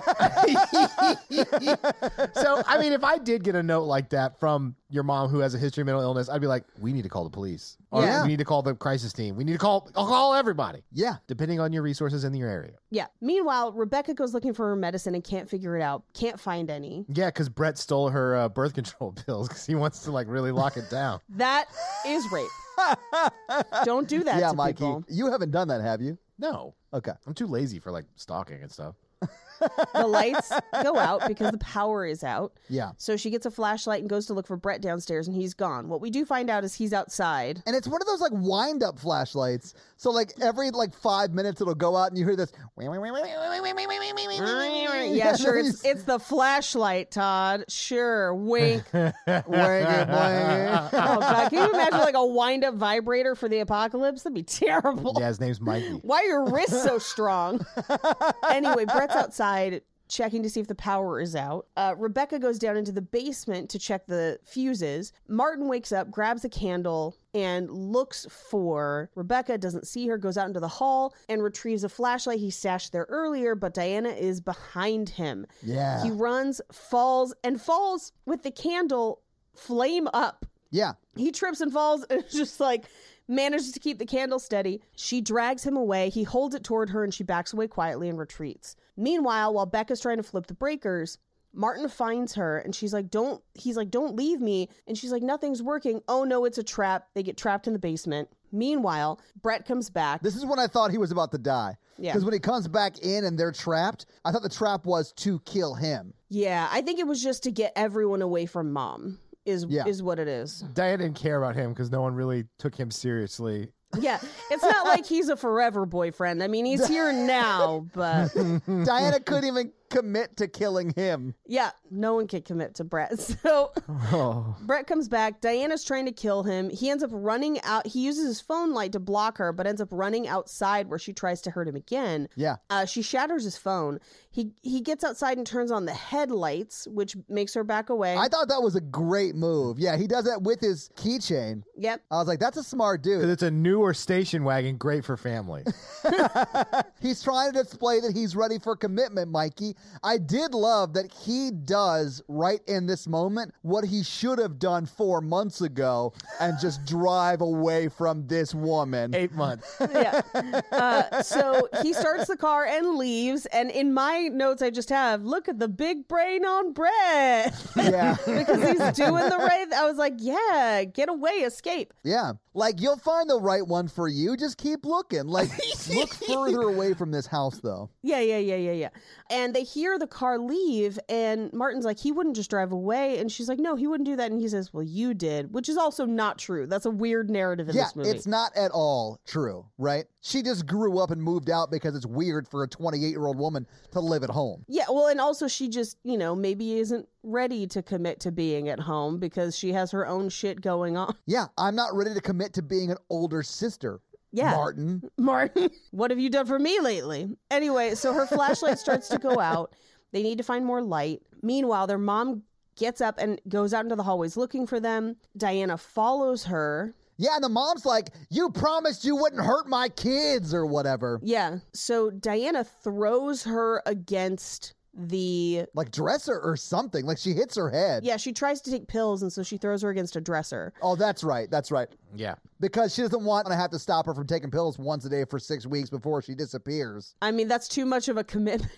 Yeah, exactly. so, meanwhile, in the basement, they're burning extra paper to kind of keep a fire going, and they find boxes. One has Halloween masks and a black light in it. Um, so she lights the black light and then goes to explore more of the basement and sees a handprint on the door. And then she sees writing on the wall as if Diana was just spelling out her life story in jizz because it glows under the black light. well, y- you guys wondered what happens to all the scream pies. I no longer wonder what happens. Yeah. don't wonder at all because and and we see that she has fingerprints which again means corporeal but so all of the notes are like i'm just like the hospital trapped down here in the dark they're trying to take sophie away from me just like father and we see a bunch of mannequins with fucked up faces and then of course the last one is actually diana but once again juggalo paint on a halloween mask is exactly what it looks like she climbs through the shelf and she's and s- Rebecca is able to burn her hands with the flashlight, even with the black light on. And so I, I guess it implies that she just disappears in light, but that doesn't make sense either. Yeah, so she just disappears in light, but if you have a black light on her, it traps her in this realm and then the light burns her skin, Oh, which I is that what it realize is does? bonkers. Yeah, like none of that makes sense Yeah, at all. it doesn't explain it, but that yeah, Especially because she only exists in the other woman's head. And yeah, Right? who knows? I don't know. Uh, regardless, they start yelling for their mom, but she's unconscious and can't hear them. And they hear sirens upstairs because Brett went and got help. Yeah. He's a great guy, and maybe you should take a reevaluate what kind of relationship you have with him. Look, if she's not ready now, she's never gonna be ready for you, Brett. Yeah. Brett, you have to move on. But I want to, ex- I want to like drive this point home, Brett. It's not your fault, Hey, Brett, Brett, It's not your fault. Brett, she's chasing Diana and you're chasing her, but who's chasing you?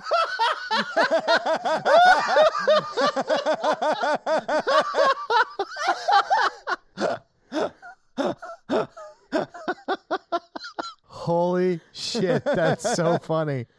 so the police come in with flashlights. Meanwhile, mom wakes up. They yell for the police who let them out of the basement. And as they're trying to get out of the house, they see Diana in the doorway. One and she drags one of the cops in the kitchen and kills him. Yeah. And then attacks the other cop. They shoot at her and it does not matter. Man, I thought that was cool because the flash of the gun would like it, it's enough light for her to Oh, be that gone makes while the sense. bullet passes through. But that I didn't even means- think of muzzle flash, but yeah, yeah. that, ma- so that makes the sense. muzzle flash would do that, right? But that means if any of them had a silencer, she'd be fucked. Yeah. because it would like hide the the flash of the muzzle. So Yeah. like.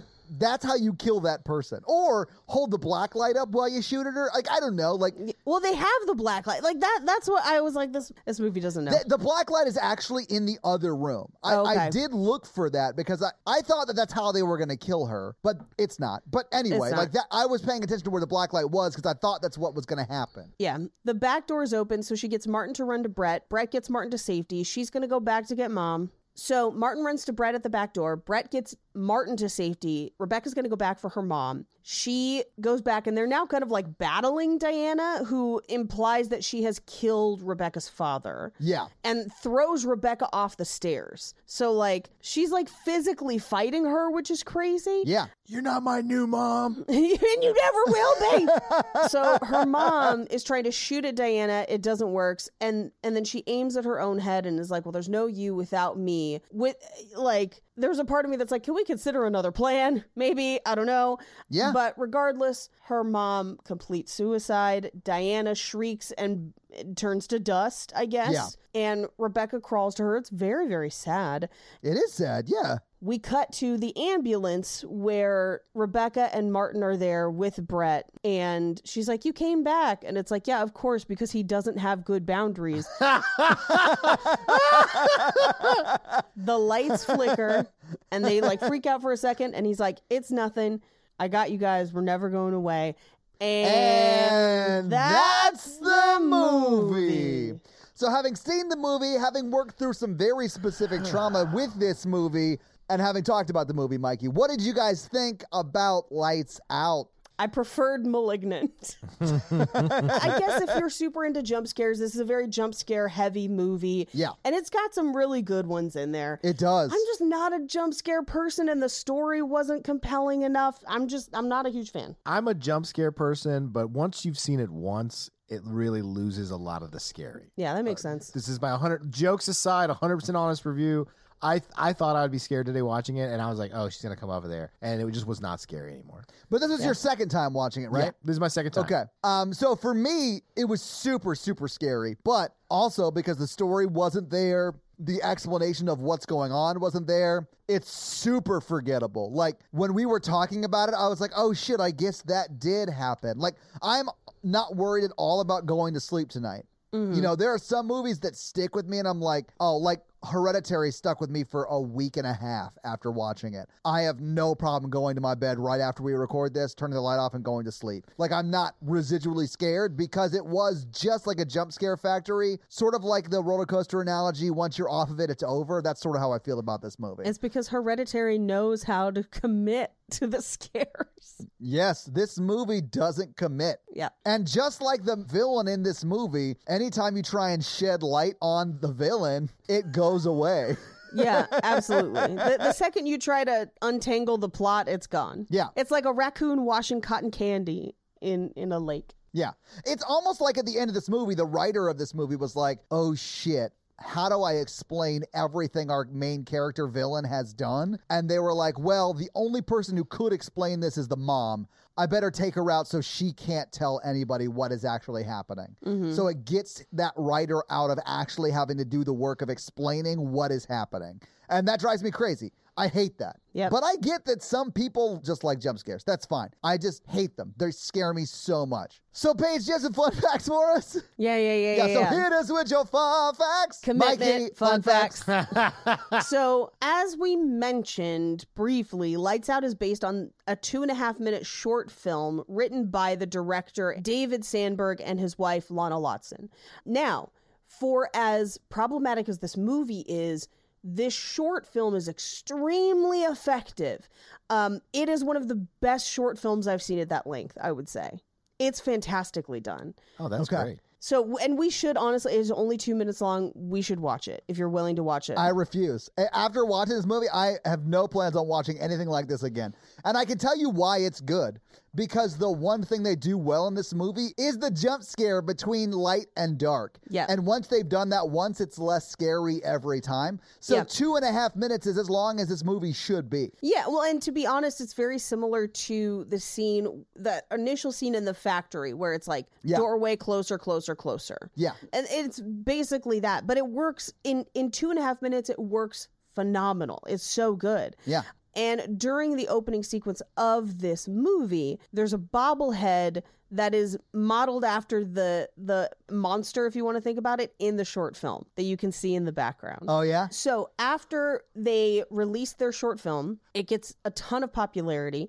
And so they moved to Hollywood because they immediately got a ton of meetings with people to develop both that short film and other things into longer form content. And it required them to essentially quit their day jobs to move. And they couldn't find an apartment because they had no credit. So they actually had Oh to my rent God. Air- Airbnbs on a monthly basis for their first like year in Los Angeles. Oh, wow. It's Okay. nuts. So the woman who plays the mom, Teresa Palmer, hadn't seen the design of Diana before filming, and they deliberately did that because they didn't. They wanted a real reaction. They wanted her to be scared when she first saw her. And also because the woman they hired to play Diana, Alicia Vila Bailey, who's in the costume, was actually previously Teresa Palmer's stunt double. So they thought that if they like showed it, she wouldn't be afraid because it was somebody she knew. Yeah. So that's why they kind of kept it in the dark the whole time until she had to shoot across from her. Yeah. Okay. This movie has almost no CGI. It is almost entirely practical. That's awesome. I bet the one thing that is CGI was when the light was burning Yeah. the villain's arm or Diana's Yep. arm. Yeah. Mhm. That's pretty much it. The other thing that they did in this movie is they tried to use as much authentic lighting as opposed to camera lighting. So some scenes are only lit by candle or fluorescent tubes or the light in the actual room. That's why this movie is so dark in general because Yeah. they're not lighting it like a normal movie. The mannequins in the basement were not part of the set. They were already there, placed there by the owner of the house. What? Nope. Yep, the basement of the house in which a lot of that filming took place mysteriously caught fire a few months after production wrapped. Oh my. Okay. I mean, that's what I would have done. I would have burned the house down.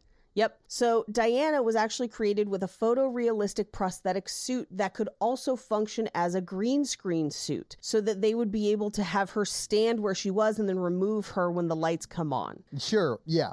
And they had to hire someone at the top of their game to create that suit. So they found somebody who created a really memorable transformation like that in another movie. Was it Invisible Man? It was not. Uh, it Okay. Ah, is Mrs. Doubtfire. Hello. Hello. yep. That would have been amazing if and anytime Diana was there again, it made that sound. Or at one point, if Diana just like stuck her face in frosting, uh, and then you could just see the floating frosting around. Yeah, they call that a screen pie, Paige. Yeah. yeah, Paige, come on. Paige is flicking me off right now. The house, the house in this movie is the same one from uh, Ouija and Ouija: Origin of Evil. Okay. I need to watch that series. That's, I mean, supposedly they're really scary. Isn't that Mario and Luigi's third brother? E, Is, is Ouija? Luigi board. How do I ask a Luigi board? It's a me, your dead brother. But I have to spell it out. It's uh me. Um E E E E. ETSA Itza. It's a me, a Confederate general. So Diana was supposed to be more of a demonic presence. So it was supposed to basically be like she haunts the mom. okay. But James Wan suggested that she have a human background so that she could have a relationship to Sophie and add to the connection to the family, which honestly, I think complicates this movie in a weird way. Yeah, it makes it not as good. I think there's a way to do it that works, but this was not it. This was not it. but hey, they found a way to not make it work. So let's just keep workshopping until we find one that works. Uh, James Wan was like, uh, also with the boyfriend girlfriend dynamic, make it really weird and non committal. Make it weird. also, if you could get this giant golden dagger and a bunch of wigs, I've got a great idea. That's going to be funny to anyone who saw Malignant. Anyway, so when they were auditioning for the role of Martin, they had the actors improvise a scene where the director had taken their flashlight and the auditioning actor had to get it back. And Gabriel Bateman, the boy who plays Martin, was the only actor who tried to just physically grab it back and ended up injuring the director's hand in the process. But that got him the role. And he actually goes on to, he's worked with James Wan a few times because he was also in Annabelle. Oh, good for him. and he's honestly He's really good. Yeah, he does He really was well. really good in this movie. Like He's the one person we didn't make fun of the whole time. No, because you know we're committed to the work that he did on this film. uh, so, a YouTuber by the name of Creeps McPasta claimed that the director of this movie stole his idea from one of his YouTube videos called The Abstergo Man. However, this hinges on the fact that Abstergo Man was uploaded in October of 2013 and the original Lights Out short was uploaded in December of 2013. Now, if you have never made a short film, maybe that sounds like damning evidence to you. But I'm here No, it to tell does you, not. thank you.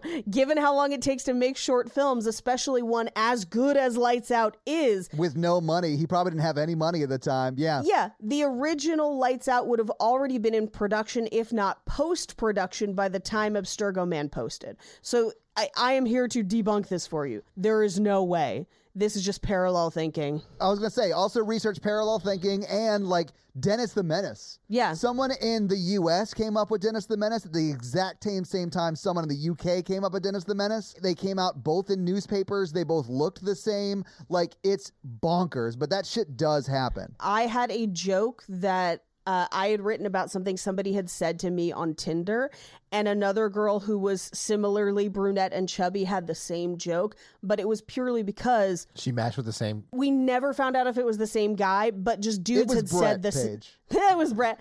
Dudes had said the same thing to us. And what it was is, I don't usually fuck fat girls, but you're pretty, so I'll make an exception. So, like, I think there's more than one person saying that in the world because people are terrible. Not my Brett. Hashtag not my bread, guys. But so we had both written jokes about it, but the jokes turned out a little differently. But it's one of those things where like the same things happen to the same people. There's Yeah, yeah, not Apparently, guys being assholes is a universal construct. yeah, exactly. So I I think it's parallel thinking. I don't think he stole it. Same. And those are your fun facts. Well, thank you for those fun facts, Paige. Let's talk some box office. So, this movie came out in 2016, right? So, what do you think the production budget was for Lights Out? I'm going to say 10 million. Yeah, I'm gonna say six million. All right. Paige is closer. It was actually $5 million. Okay. And it came out, or I should say, it hit theaters on July 22nd, 2016, and was number three that weekend. It was beat by Star Trek Beyond. The Secret Life of Pets, of course, Lights Out was number three. Ice Age Collision Course was number four, and Ghostbusters was number five. What do you think it made, Lights Out made, in its opening weekend? Remember, it was third. I'm gonna say ten million. All right, Mikey, what do you think? I'm going to say 15. On a $5 million budget, Lights Out made $21.6 million in its opening weekend. What do you think it went on to make in its domestic run?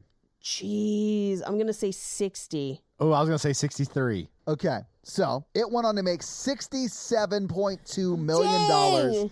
domestically on a $5 million budget. It went on to make $81.5 million dollars internationally for a total of $148 million dollars on a $5 million dollar budget. Wow. Now, you would think that because this movie printed money on money, that they would have greenlit a sequel, and they did. and it was in development talks. But the director who did this, uh, a guy named David Sandberg, Yeah, mhm. was immediately snatched up by DC to Yeah. make Shazam. Oh, Shazam, Shazam was is real good, good, though. yeah. Yeah, so he made Shazam. That was an eighty-five million dollar budget, and it made three hundred and sixty-three million dollars. And it's a good movie. It is. It's great. I liked it. Mikey and I went on a date to see it. It was Yeah. lovely. We saw it together. Yeah, we did. It was But great. then he wouldn't let you leave a sock at his house, and it got weird. so so naturally, because that movie, that Shazam did well, he was immediately optioned to make Shazam 2. So he has not been able to work on Lights Out 2, even though they have stated that they want to make one and will probably get one eventually. But those big like Marvel type, DC type movies take a long time to make. that always takes precedence. Yeah. Yeah. So Shazam 2 comes out in 2023. So we'll probably get Lights Out shortly after that because The DC universe is dying. Yeah, I get it. just like podcasts. Yeah. Dying medium. So that is your box office. So Mikey, let's hit him with that scary scale. I'm doing a scary scale. Scary scale listeners, a scale one to ten. One Thought you were doing the scary scale there, Mikey. This it's a scale of one to ten of how scary we found the film when we watched it today. Mhm.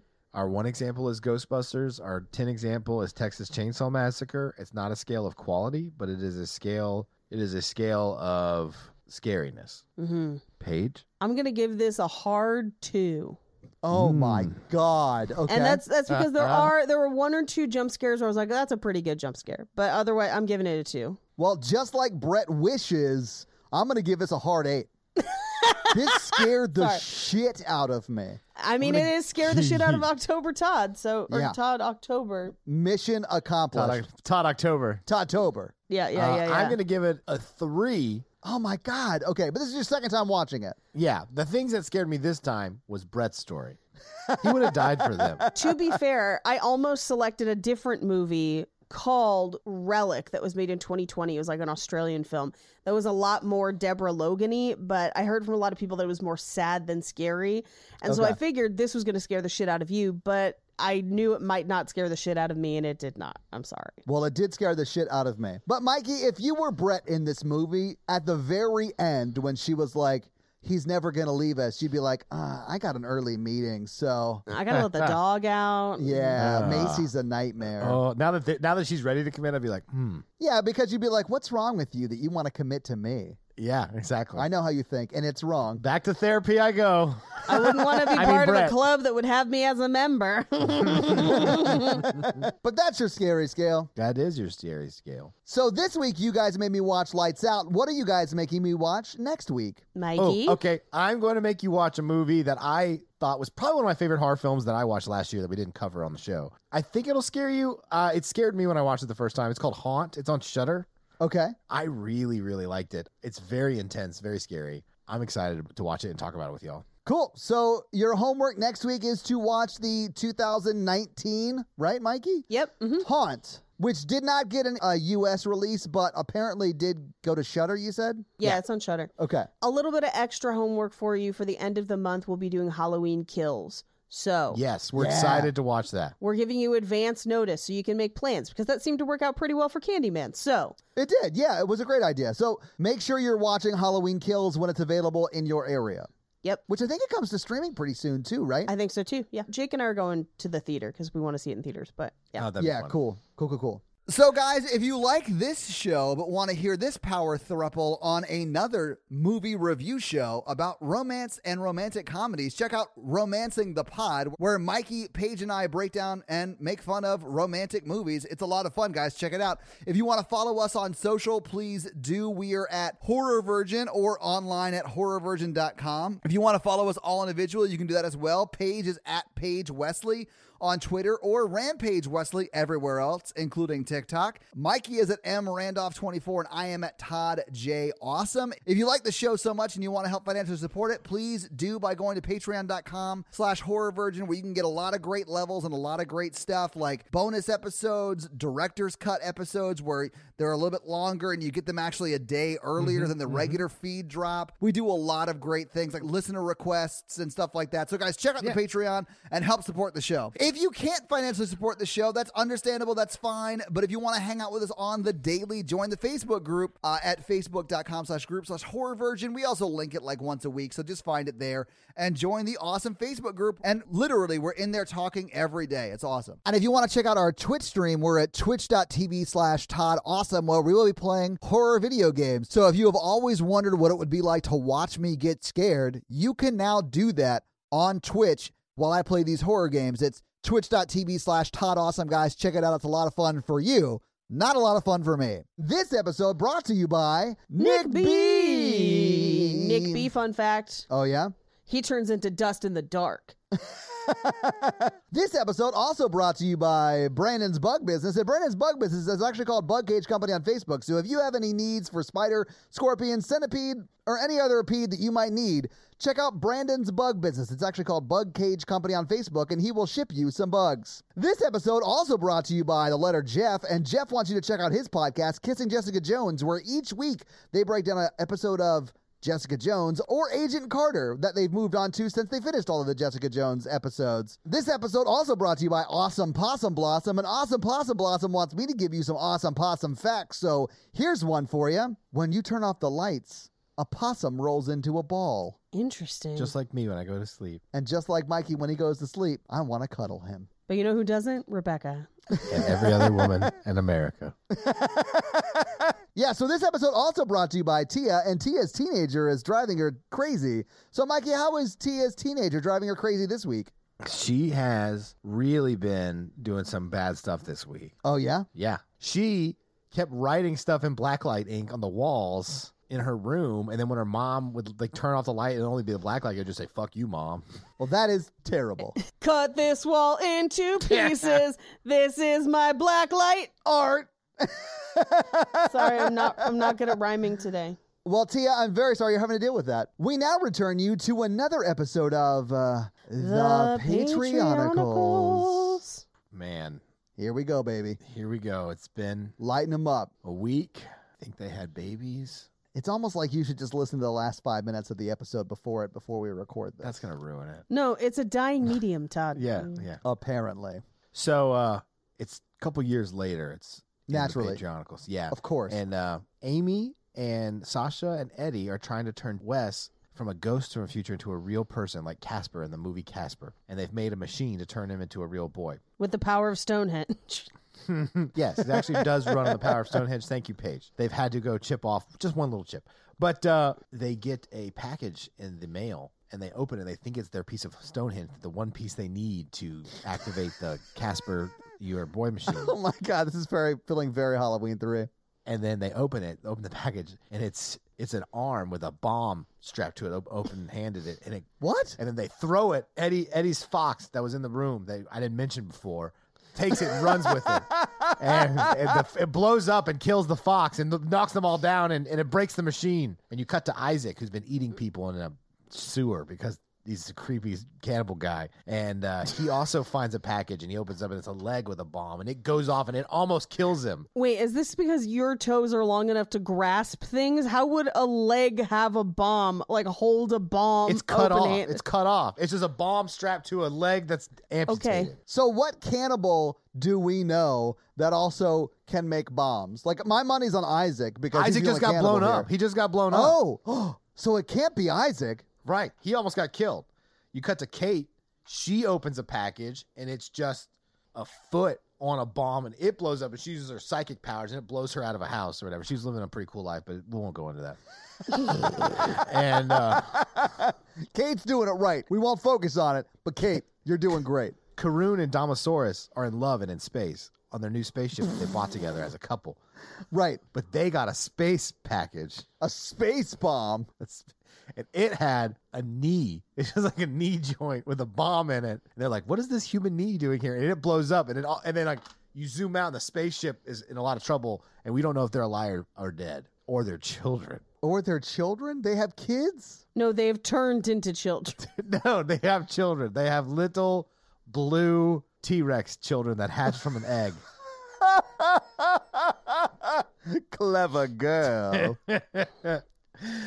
and Scott, he's you know a thing, and he was just living at the he was just living in a cave because we've kind of forgot about him the last couple weeks, and everybody was really dep- he was really depressed about it. And he gets a he gets a, uh bomb, and it's just a shoulder, and it blows up, but it doesn't affect him. So the bomber did not forget about him. Right. How dare you blow up a shoulder? Mhm. and uh, most evil Matthew, him and Kaylee, who are just having like hardcore nipple sex right now. Like That's mammal style. Aaron and Danielle, the moon people, are b- back on the moon, and they also get a package. They get blown up, but they're okay. But it had a body part on it. It was uh, a neck, just just a weird neck. a dick neck or a regular neck? It was totally. They got a dick in the mail. They got a whole fucking dick and balls. They got some Sure. dick in the mail. they got some dick in the blue up girl. It was attached to a bomb. Dreskel, who's part of the Illuminati, running the Illuminati now. He's the head of Chippendale. Him and Chippendale are run, making sure the thing's running right. Uh, they came to a peace accord earlier that was off camera. They they uh they came to a uh, a Pizza Hut delivery in an Accord. Yeah, 100%. Yeah, the Illuminati's fallen on rough times. They get a pizza box and they think it's deep dish, but what it is, it's just an ass with a bomb on it. Do you know how many people die from pizza shrapnel every year? And they blow up. And the camera cuts to Dave, who has cut his own body parts off and they've regrown. He mailed them to people as a bomb. 'cause Holy he's, shit! That's He's sort so of tired genius. of people My of dad's murdering so him. proud of you. Oh my god, that makes complete sense. It also would have made complete sense if it was the same body part over and over. yeah. Yeah, it would have. I don't know why he had to get creative and hurt himself so many different ways, but sure. He's broken. Hurt people, hurt people. That's true. Anyway, that's the end of the episode. so is everybody dead? We'll find No. out next Oh, oh. Well, I guess we found out now, but we'll also find out next week on another episode of uh, The, The Patrioticals. Jesus Christ, Mikey. That's going to be it for us, you guys. I'm Paige. I'm Uh, Mikey. And I'm your horror virgin, Todd. Keep it oogie spooky. Yeah. Have a great week. Bye. Commitment Nerds. Happy Halloween. Let me give you that screen pie. Oh. nerd.